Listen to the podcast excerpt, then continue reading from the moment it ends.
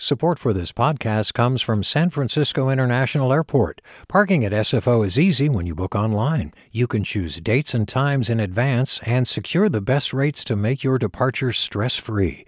Learn more at flysfo.com/parking.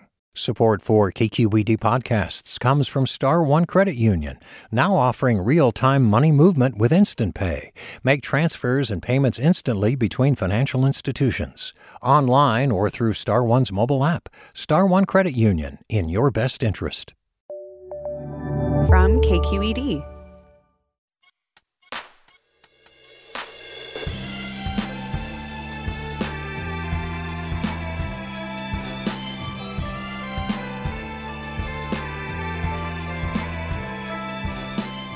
From KQED in San Francisco, I'm Mina Kim. Coming up on Forum, our state lacks black doctors, and that can impact how black Californians experience our healthcare system. But diversifying the workforce is not easily done. There many times has to be somebody that gives you that leg up, and many times it's a white person because there's not people of color in those roles. So if the gatekeepers don't allow you in, and don't support you, many times you won't have that that movement. We take a deep dive into one of the largest studies to date, looking at the healthcare experiences of black Californians.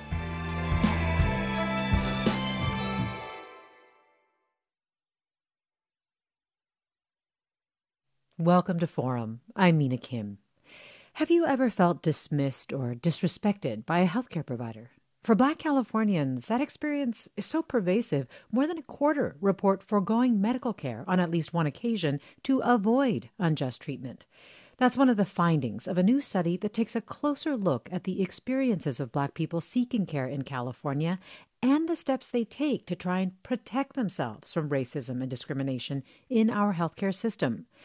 The study is from the California Healthcare Foundation, and joining me is Senior Program Officer for the California Healthcare Foundation, Catherine Haynes. Catherine, welcome to Forum. Thank you for having me.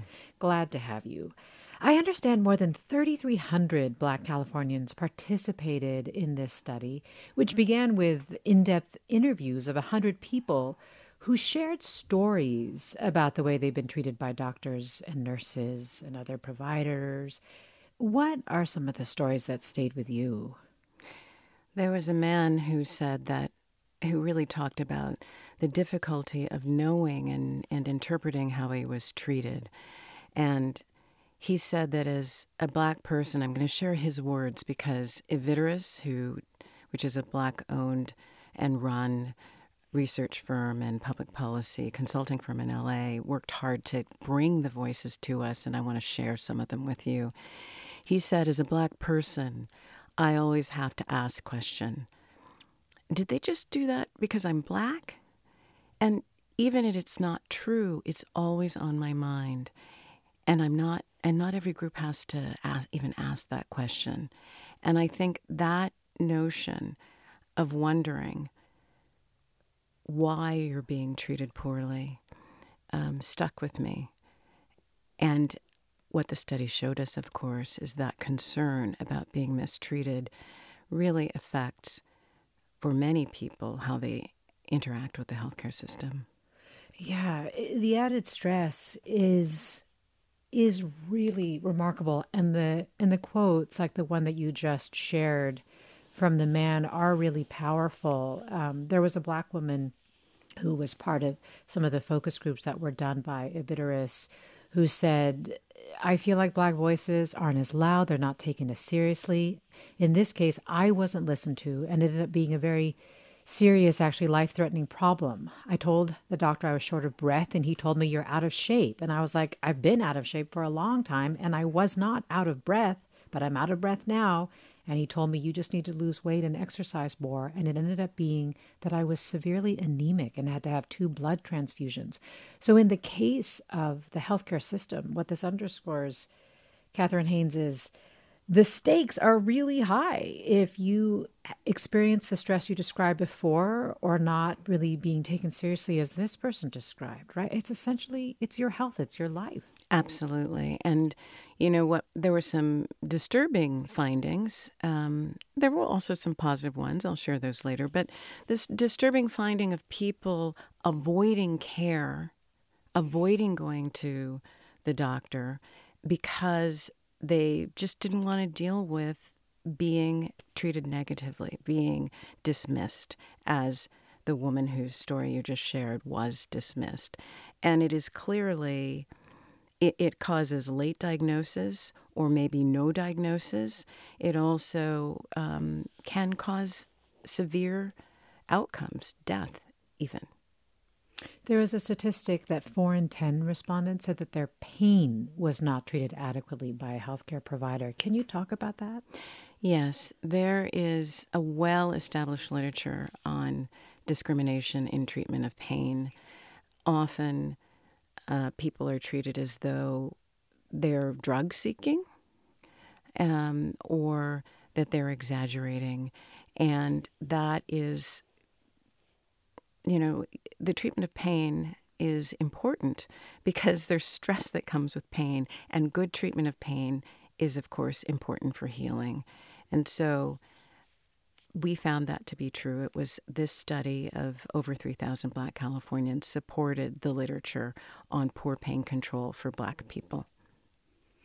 It sounds like also that there were among Black Californians sort of subsets that experienced or reported um, feeling like they were getting inadequate care related to pain or also being treated poorly because of their race or ethnicity, but also their gender and sexual identity? Absolutely. So, one of the things California Healthcare Foundation set out to do was to understand the diversity of experience as well as the shared experience of Black Californians. We are a very as a black Californian, I'm here to say we are a very diverse group of people. We live in hyper urban settings, urban settings, suburban settings, rural settings. We are affluent, we are poor, we are educated, we lack education, we have insurance. And um, some of us don't, very few. California has done that well. And so, you know, the the issue was really creating a study that would allow us to capture the diversity of the population. And the lead researchers, um, Shakari Byerly is the lead researcher, and her partner, Rodrigo Byerly, who's the president of Evitarus, really created a design that would allow us to see those nuances. And what we learned is that if you are a person who has a mental health condition, physical disability, a woman in Medi-Cal, LGBTQIA+, you are more likely to report being mistreated or poorly treated because of your race or ethnicity. And to also to have uh, had other negative experience, other negative um, encounters with the healthcare system more frequently. And so the troubling thing about that is, of course, that you may be a person who needs the healthcare, uh, the care, the caring of the healthcare system more than other Black Californians, and yet your experiences tend to be more negative. Well, we invited listeners before the show to share if they had ever had experiences of feeling dismissed, disrespected, avoiding care, and so on. And listeners, you can share those experiences with us as well now by emailing forum at kqed.org, posting them on Facebook, Twitter, or Instagram at KQED Forum, or by calling us 866 733 6786. This listener wrote, What I've experienced in the medical system is never being believed. I had a slipped disc and needed surgery stat and spent a year begging for MRIs. Another listener wrote on Instagram As a Latin woman, I always have to stand up and speak in order to get good care. So, as you were saying, there are a lot of people, Catherine Haynes, who avoid care due to concerns about how they will be treated when they go in for it. But the other thing that uh, I found really striking were the steps that people take because you do have to engage with the healthcare system often, one way or the other. Um, and the steps that they take to try to protect themselves against poor treatment What are some of those steps? Well, I think there's some great steps that people take when they are getting ready to have encounters with the healthcare system. What our our study participants told us was that they study up on the conditions that or the or the symptoms that they're having. They get their questions together. They go and they ask their questions. All of those are really good things. That's what we want everybody who encounters who has an encounter in the healthcare system to do. But there were some other things that um, are concerning to different degrees. What respondents told us was that in anticipation of being dismissed, they altered how they spoke, they dressed in a particular way, or in conversation, they managed to give cues that they were about their education level, or that they had a relative that was a doctor, for example, to increase the probability of being taken um, seriously. And then, of course, we already mentioned the avoidance, but the other thing that was equally concerning to me was the strategy of not asking too many questions so as not to be perceived as a difficult black person. And in not asking, asking questions, you're limiting a the clinician's ability to help you and maybe will walk out of the exam room without questions answered about how to take medication or how to take care of yourself at home. And those things, as coupled with uh, avoiding medical care, are concerning. But I want to say, I want to give kudos to the people who are studying, asking questions, bringing a friend, um, and and really preparing to go to the doctor because we all need to do that. Those are good things, and those are good strategies. Over a third said that they tried to make their provider feel at ease. What what does that mean? What did that look like? Well, you know, um, there were those who, particularly men, um, but not exclusively, who told us that they didn't want to be, they didn't want the providers honestly, the provider's prejudice to make them, um, to make the provider feel afraid of them. And so they would do things to make the provider comfortable in the hope that it would produce a better healthcare encounter. Mm. And of course, if a patient is going to the doctor, it is the, or a nurse or another clinician, because there's a wide um, group of healthcare providers it is the provider's job to make the patient feel comfortable. Yeah. Can you we we're coming up on a break here, but just quickly remind us what inspired this study. I understand it's one of the largest studies focused on the healthcare experiences of Black Californians, specifically in this state. Yes. Well, the events California Healthcare Foundation works to improve the healthcare system for Californians, particularly for those Californians with low incomes and has worked on economic equity and equity in the Medi-Cal system for a long time. The events of the spring of 2020, um, particularly the police violence and George Floyd, made us look deeper and drill down into equity for Black Californians. Catherine Haynes, a senior program officer at the California Healthcare Foundation. We're talking about the experiences of Black Californians in the healthcare system, as documented by a study that was commissioned by CHCF. And we want to hear about your experiences in the healthcare system as well, what questions you have about how to make it better, or any ideas as well. Email forum at kqed.org. Post your thoughts on Twitter, Facebook, or Instagram, or call us 866 733 6786. This is Forum. I'm Mina Kim.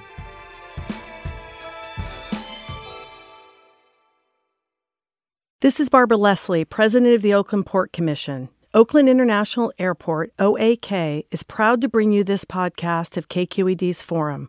When you're choosing your next adventure, the smart and convenient choice is to fly the East Bay Way from OAK to destinations across the USA and Mexico. And when you return home, tune in to KQED, always bringing us remarkable stories about who we are and where we live. Enjoy today's episode of Forum. I'm what you might call very good at hide and seek. And since we got Xfinity, we have Wi Fi all over the house. even in my super secret hiding spots. So I can kill time in here by streaming my favorite. Ha! Found you. How? You left Find My tablet on. Get wall to wall Wi Fi on the Xfinity 10G network. Restrictions apply, not available in all areas. Actual speeds vary.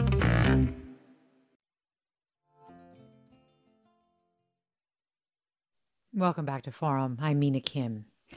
Let me tell you what's happening tomorrow with guest host Ariana Proehl.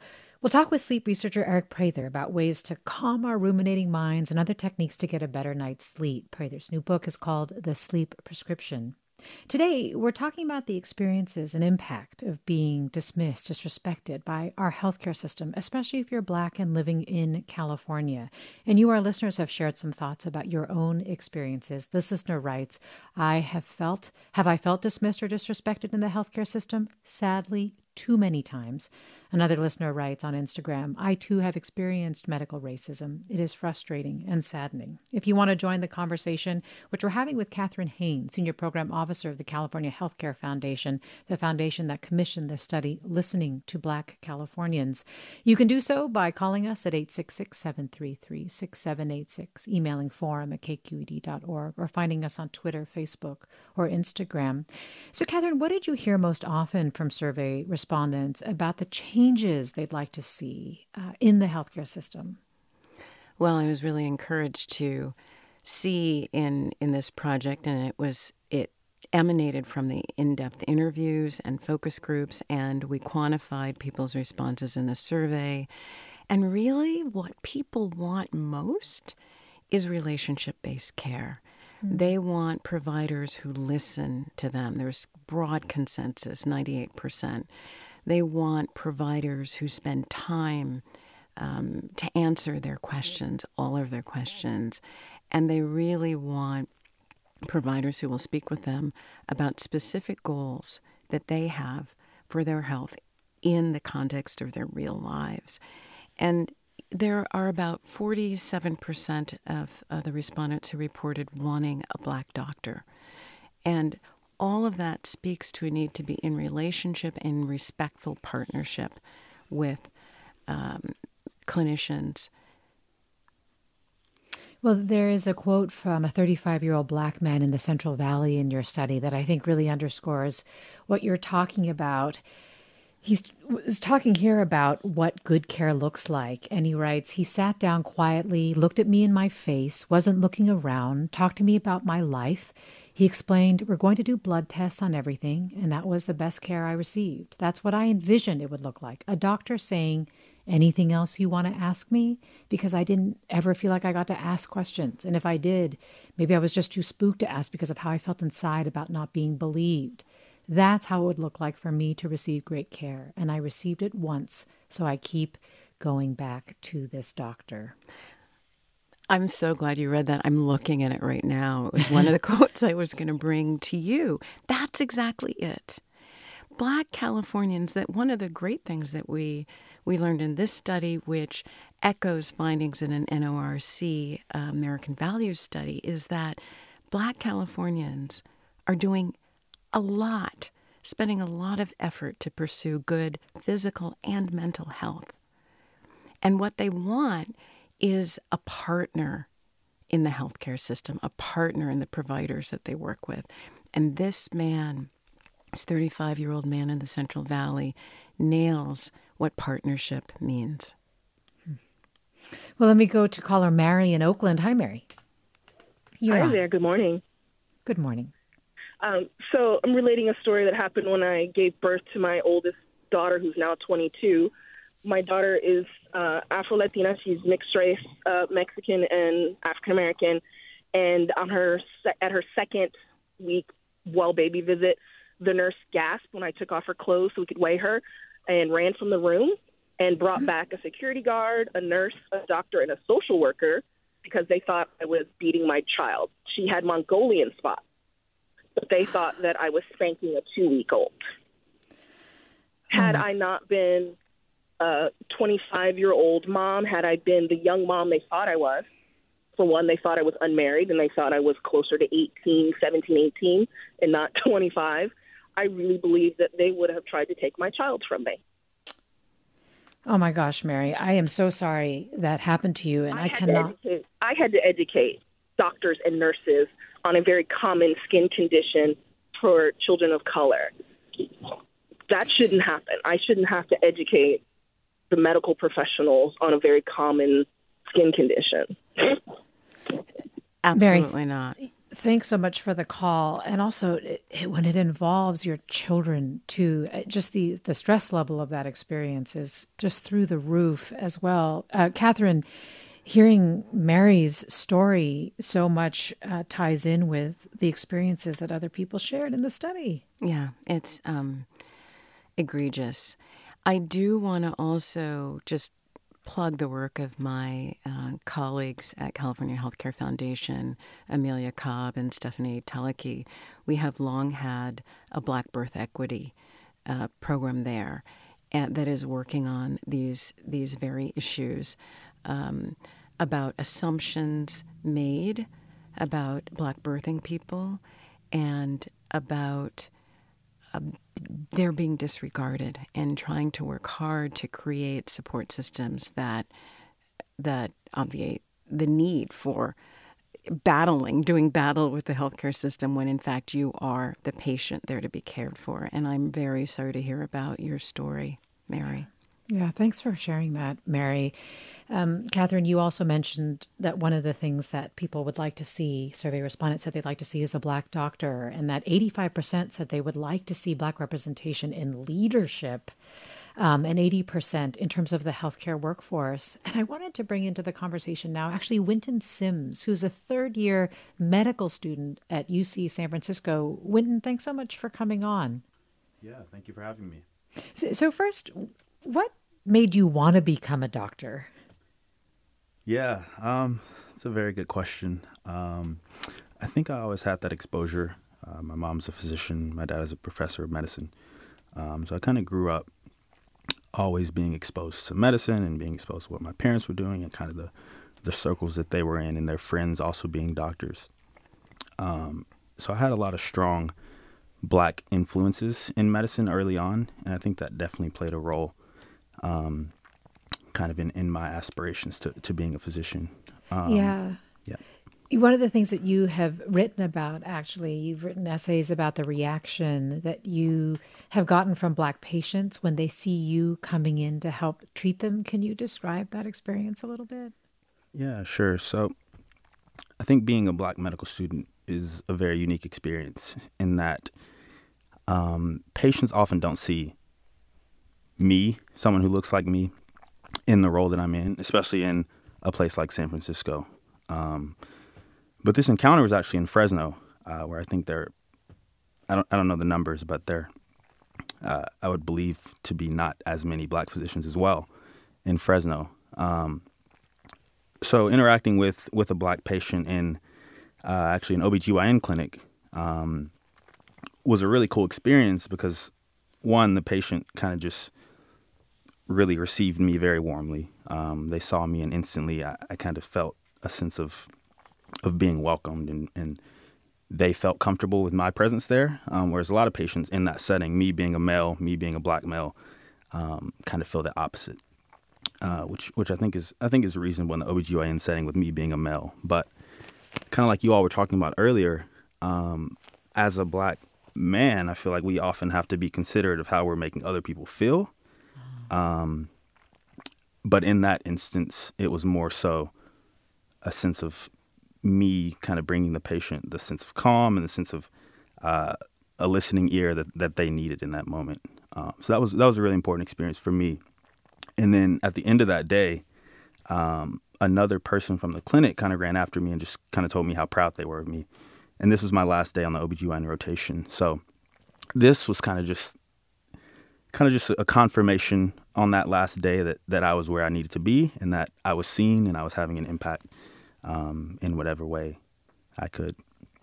I, I'm struck that you're saying that this is a confirmation of this is where I needed to be. Mm-hmm. What has the fact that there are few black doctors and and there was a UCLA study published last year that really put some numbers on this that basically they were saying that the share of doctors who are black men has remained unchanged since 1940 this this study found out and that even overall the percentage of um, black physicians in the us has only gone up like four percentage points in 120 years which is really striking mm-hmm. um, so what has the experience of you being a black medical student um, been like have you felt that as a student too yeah, um, I think I definitely have. I think being again in a place like San Francisco, not many black people. Period. Um, definitely fewer black providers.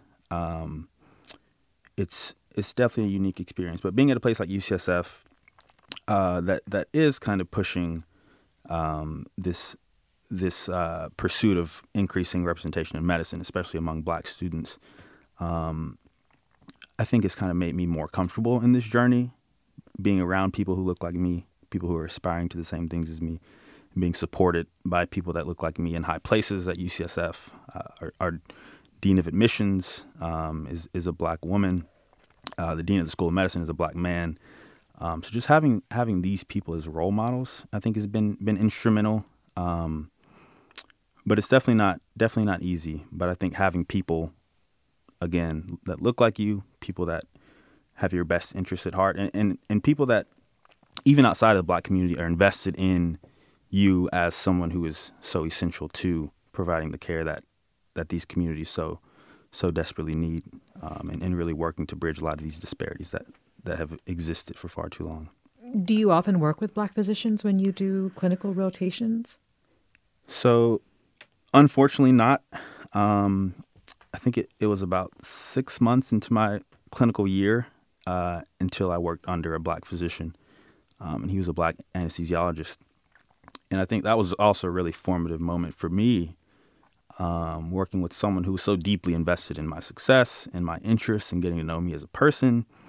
Um, I learned that he had family in Mississippi, where I'm from. Um, we had commonalities. We had we had really just this this shared uh, identity that that so strongly bonded us. Um, and from there, he like got my contact and wanted me to connect with his, I think one of his cousins or nephews who was also in medicine.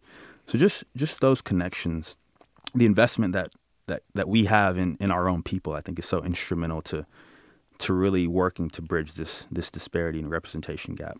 Mm. We're talking with Wynton Sims, a third year medical student at UCSF, and Catherine Hain, Senior Program Officer for the California Healthcare Foundation, about the experience among Black Californians of the healthcare system. And if you are a Black medical student and want to share your experience, please feel free to call in at 866 733 6786 with it or to write in as well by emailing forum at kqed.org or finding us on Twitter, Facebook, or Instagram at KQED Forum. If you work in the healthcare system and want to share your thoughts or reactions to what you're hearing, or if you yourself have felt dismissed, disrespected in the healthcare system because of your race, feel free to share your stories as well. For example, Jorge writes, I'm Latino and my mother is very brown and doesn't speak a lot of English. If I am not there to translate, to ask questions, and make sure she's okay, they treat her carelessly. They once gave her a potassium medication that created these odd splotches on her face. They knew it was creating them, and they told her, It's fine, you can live with it. I told my mom we would go back there and demand they investigate how this medication is affecting her. If she were white, that would simply not slide. Let me go to caller Kim in the South Bay. Hi, Kim. Hello. Hi, what would you like to share?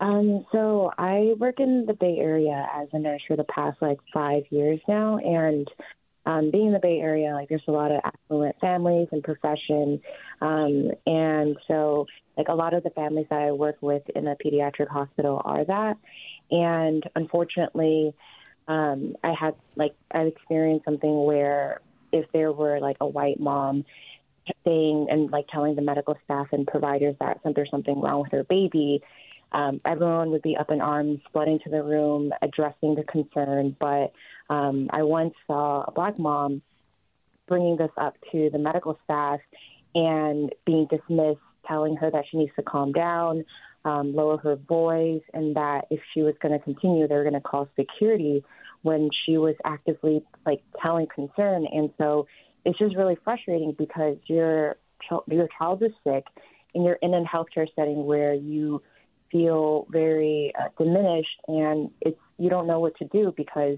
these are the people that are supposed to help you. And i've gotten like a lot of these like anecdotes from my fellow um, black coworkers as well who said the same thing where they don't feel welcome. They feel like they have to work twice as hard to be where they are even though we're in the same place and we're putting in all the same work just so that um, patients and other coworkers can view them with the same credibility um, if as if someone else with like a lighter skin tone.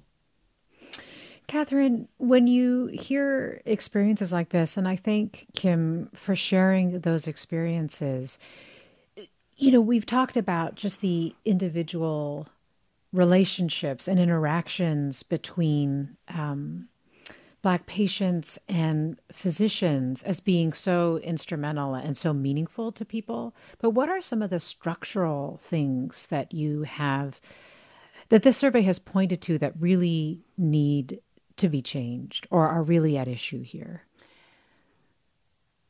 You know, we've spent decades uh, training individuals on racism and bias.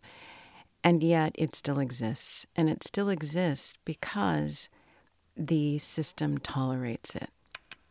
Okay, the system tolerates it. In every other aspect of medicine, we train people, but we create an ecosystem of tools, alerts, rewards, and sanctions that cultivate the behavior that we want to see. And if we don't get it, we get rid of the players who aren't behaving the way we want we want them to behave. And I think that the respondents from the from the listening study, listening to Black Californians study, really were articulate about changes at the structural level, at the institutional level, and at the community level. And at the structural level, they really wanted the healthcare system to be held accountable for providing equitable care. Now, to make that happen, Mina, we need to know what care has been given to whom. And that means we need to know the race and ethnicity and gender and all the demographics of the people we serve in the healthcare system. We need to stratify um, the results of what we do, but also we need to look at the care that we deliver to people by their race, ethnicity, gender, and I would say economic status and and and um, and gender identity, for example. To understand what processes of care are and are not happening, we need checks and balances in the delivery system that says you must do this if this occurs, and we need to hold providers accountable for delivering that care. We need to have um, in our contracts uh, for with health plans and health plans contracts with providers provisions for providing equitable care and money on the table if it isn't provided. We're talking with Catherine Haynes, Senior Program Officer for the California Healthcare Foundation. The Healthcare Foundation recently commissioned a study called Listening to Black Californians How the Healthcare System Undermines Their Pursuit of Good Health. We also have Winton Sims with us, a third year medical student at UCSF. One of the strategies in the study to help improve healthcare delivery was to try to bring more black physicians and nurses into the system, but the numbers are still very low. If you want to share your thoughts or experiences with the healthcare system, you can by emailing forum at kqed.org or posting your thoughts on Facebook, Twitter, or Instagram at KQED Forum. We'll have more after the break. I'm Mina Kim.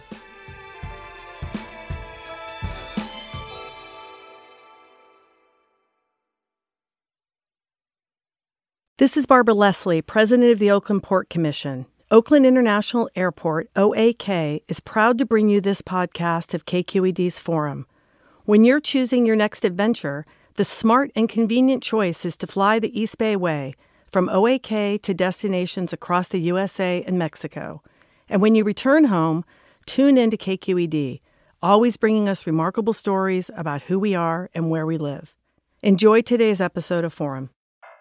I'm what you might call very good at hide and seek.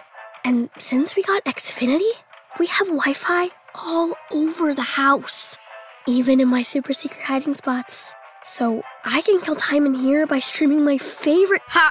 Found you. How? You left to Find My tablet on. Get wall to wall Wi Fi on the Xfinity 10G network. Restrictions apply, not available in all areas. Actual speeds vary. Welcome back to Forum. I'm Mina Kim. We're looking at a new study that emphasizes the difficult, offensive, racist experiences that Black Californians face in the healthcare system, but also what can be done about them. Also, ideas that are being put forward by the respondents, more than 3,300 of this survey of Black Californians done by the California Healthcare Foundation. And uh, you, our listeners, are sharing your thoughts and experiences. As well, let me go straight to another call. Richard in Oakland. Hi, Richard. Good morning. Thank you. Yes, What's I wanted to share my experience. I wanted to share my experience, particularly after listening to uh, the, the the last segment. Um, my entire life, I've had good health care. My mom was a nurse. My pediatrician was black. When I was in graduate school, my ophthalmologist was black, and in both situations, I always felt cared for. I, always felt that they were invested in me, and not only in my in my health, but also in my just broader uh, life successes. When I completed graduate school and returned to California from North Carolina and started working in Silicon Valley, again, I had great health care. Um, but uh, at that time, my physicians and specialists, when I occasionally needed uh, health care, were white.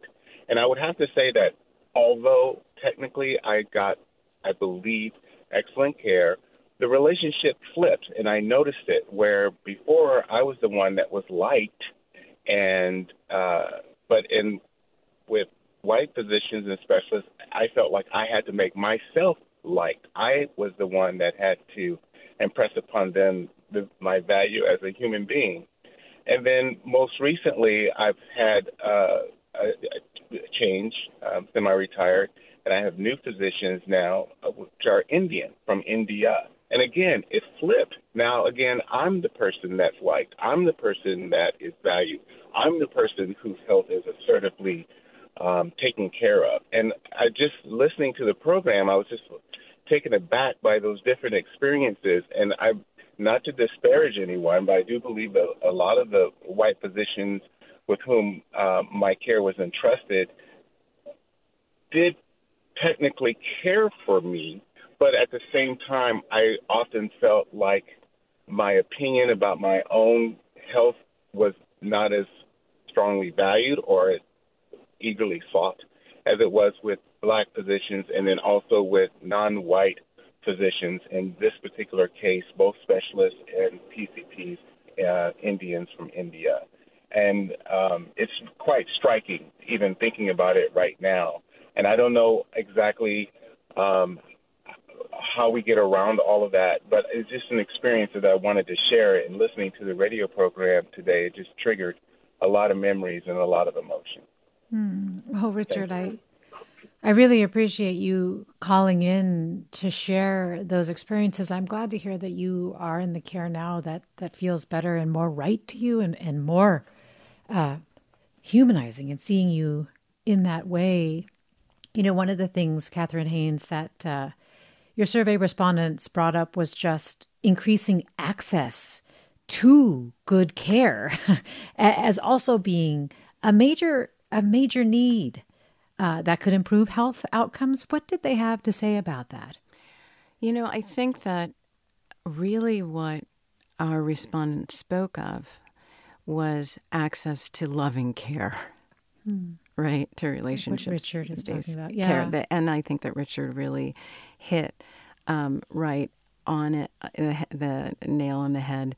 The respondents also asked for more community based care led by um, a black and rendered by a black healthcare workforce. And I, I want to expand it. I don't.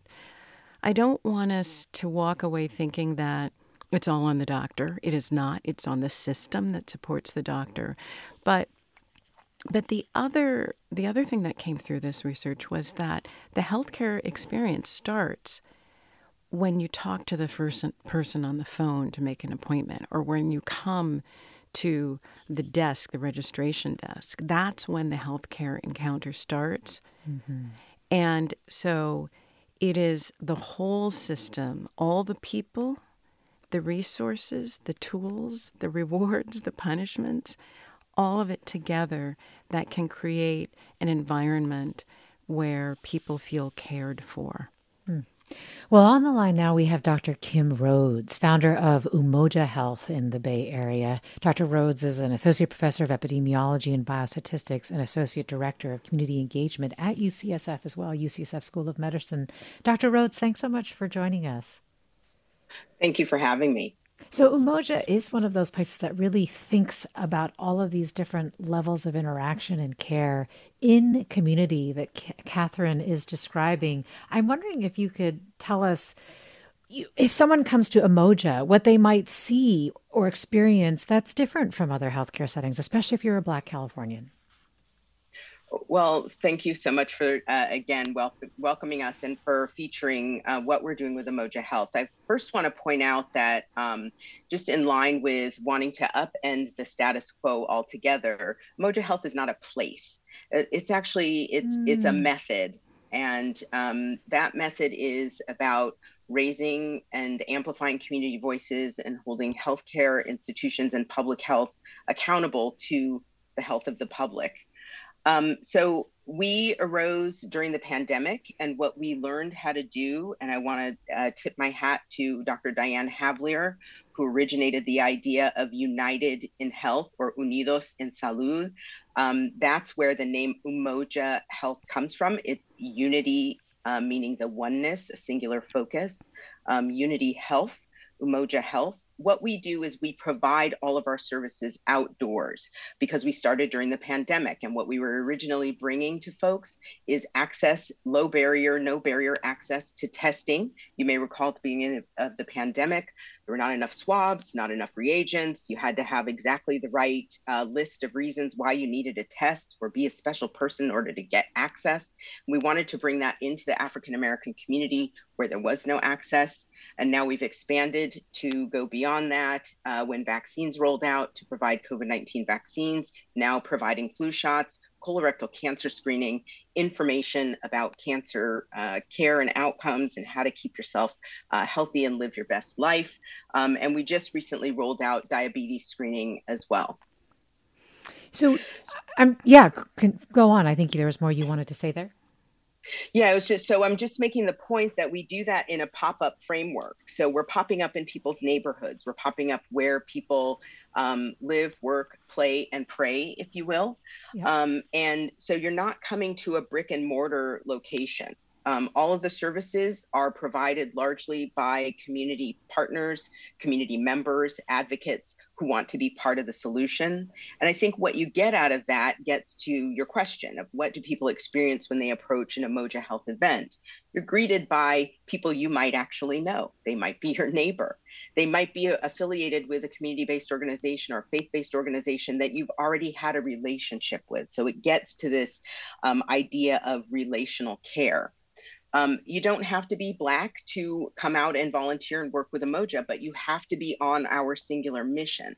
And that mission is to create a space where Black people, because that's where we originated our focus, Black people feel seen in their full humanity, heard, listened to, um, and, and held. So that's what we hope people experience when they approach an Umoja Health uh, location. You've noted that you wear a t-shirt and jeans, not a white coat or stethoscope when you're at, at a health event. Why is that important, or what are you trying to communicate with that? Well, when we first started doing this work, what I really observed and heard from our participants is, you know, I did your, I took your survey because it was administered to me by my neighbor, right? Um, I noticed that we didn't have any labeling. There was no UCSF logo anywhere. There was no public health department logo anywhere.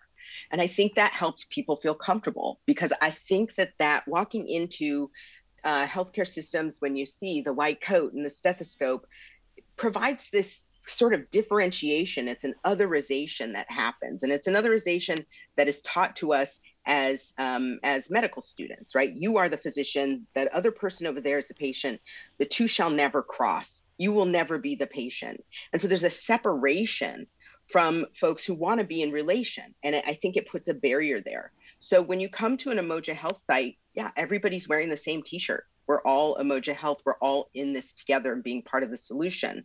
Um, and by taking away the white coat and the stethoscope and all of those trappings that make people feel judged in health inside of healthcare systems, um, we think that we're providing a space where people actually feel like they can just have come and have a conversation.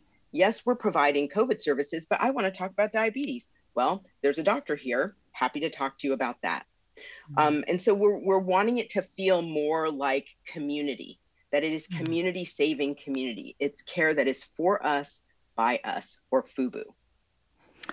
Well, Asha writes, I cannot overstate the importance of exposing young people of color to careers in health and medicine. These gross inequities will never improve without a more diverse health workforce that prioritizes culturally competent and responsive care. In my personal life, I seek out black physicians and dentists for myself and my family. I always want to feel seen and comfortable in spaces where we as black people have historically been marginalized and continue to feel the impacts of discrimination. Wynton, you've spoken about fixing the problem, and you have said it's it's it's not just a matter of reaching out uh, to black people in medical school or trying to get people in college or high schools to apply to, to medical school. What do you think needs to happen, and when do you think it needs to begin? Yeah, so I think it's imperative that we really reach back as far as possible into the pipeline. I don't, I don't think it's ever too early to really start thinking about when we should be giving certain populations exposure to a lot of fields that they're often not exposed to. If you can't, if you don't see a black physician, a black scientist, a black researcher, you really can't imagine yourself being one, and you can't imagine yourself pursuing that. Um, so I think it's I think it's important that we reach back as far as elementary school by giving students positive experiences with science, um, giving them positive exposures to science teachers and uh, black physicians and black researchers and people that are doing a lot of this work that we often don't see our people doing. Um, but I think I think we are doing it.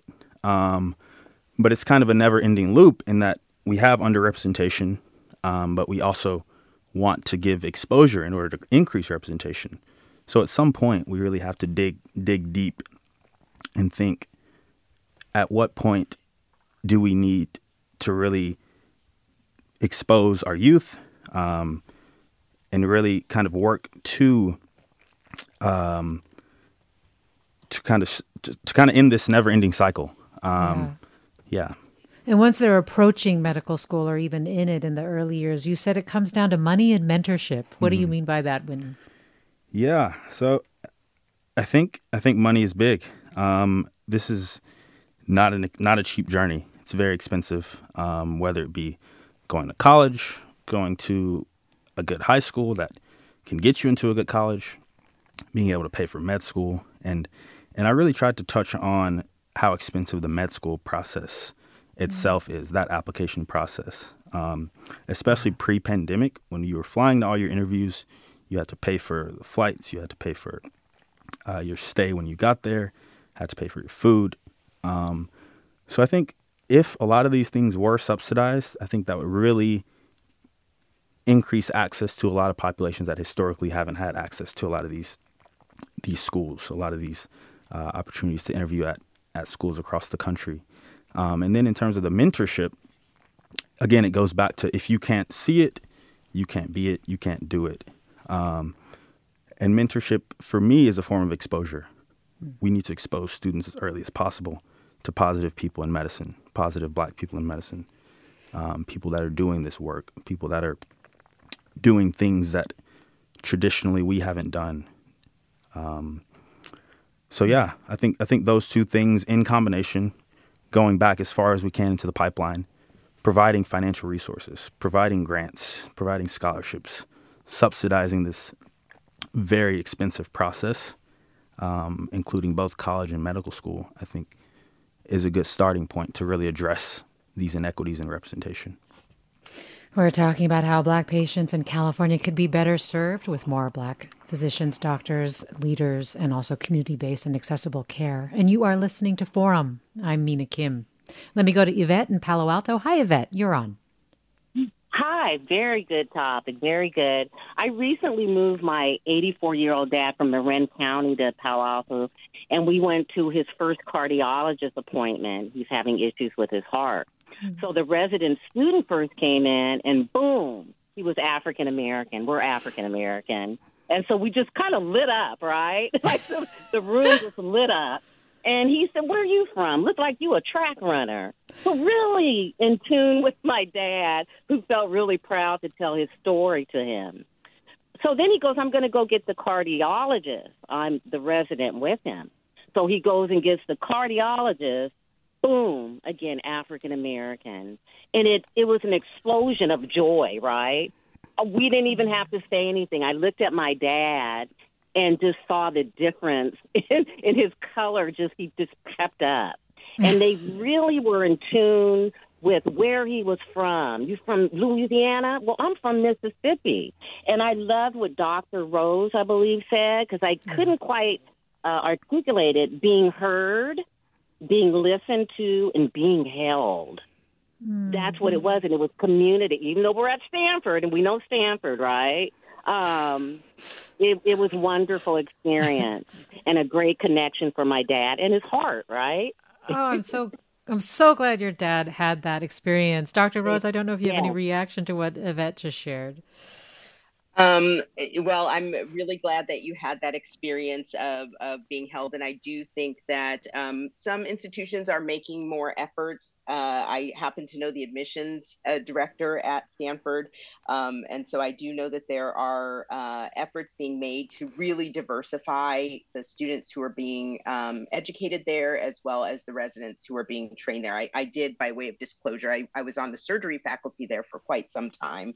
And I was at that time the ninth ninth Black faculty. I will also note I was the third Black woman to train um, at UCSF in surgery um, and finish, the ninth Black person to train and finish in surgery at UCSF. So, you know, things are things are changing, and I think people are paying more attention.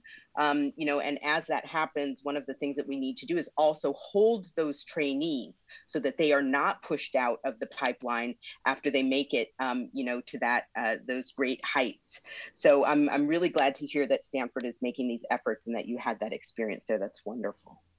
Eh, we just have about 30 seconds, Catherine Haynes, but one of the things that the study also emphasized was just how intentional and how much Black people seek out care. And I'm curious why that was such an important thing for you to emphasize in this study. It's important to emphasize because it's a myth buster, right? There are um, myths that say black people don't eat right, we don't exercise, we don't take care of ourselves, we don't care about our health. And that is simply not what this study showed. It showed that people are very intentional about trying to manage their weight, trying to eat well, and really trying to manage their stress and mental health. And so I just want to say Black people are doing a lot to pursue excellent health, and they want the healthcare system to be a partner, to meet them and do its part. To meet them halfway. Catherine Haynes, thanks so much for talking with us. Thank you for having me. Catherine Haynes, Senior Program Officer of the California Healthcare Foundation. Winton Sim, so glad to have you on too. Yes, thank you for having me as well. And Dr. Kim Rhoads, so great to hear from you as well and to learn about Umoja. Thank you. My pleasure. Thank you, listeners, for sharing your experiences, both difficult and joyful. And check out the study. It's called Listening to Black Californians from the California Healthcare Foundation. Caroline Smith produced today's segment. This is Forum. I'm Mina Kim. Funds for the production of Forum are provided by the members of KQED Public Radio, the Germanacos Foundation, the Generosity Foundation, and the Heising Simons Foundation. This is Barbara Leslie, President of the Oakland Port Commission. Oakland International Airport, OAK, is proud to bring you this podcast of KQED's Forum. When you're choosing your next adventure, the smart and convenient choice is to fly the East Bay Way from OAK to destinations across the USA and Mexico. And when you return home, tune in to KQED, always bringing us remarkable stories about who we are and where we live. Enjoy today's episode of Forum. I'm what you might call very good at hide and seek. And since we got Xfinity, we have Wi Fi all over the house, even in my super secret hiding spots. So I can kill time in here by streaming my favorite. Ha! Found you. How? You left Find My tablet on. Get wall to wall Wi Fi on the Xfinity 10G network. Restrictions apply, not available in all areas. Actual speeds vary. Hey, I'm Brian Stelter, and I hope you'll join me on Inside the Hive from Vanity Fair. Every Thursday, I'm getting the inside take from the best reporters in the country on what figures like Elon Musk, Donald Trump, Kevin McCarthy, and Marjorie Taylor Greene are doing. I think she wants to make things happen. She wants to get legislation passed. She made clear to me that she wants to have a president who upholds Christian values. She embraces the term Christian nationalist. That's Inside the Hive from Vanity Fair, available wherever you get your podcasts.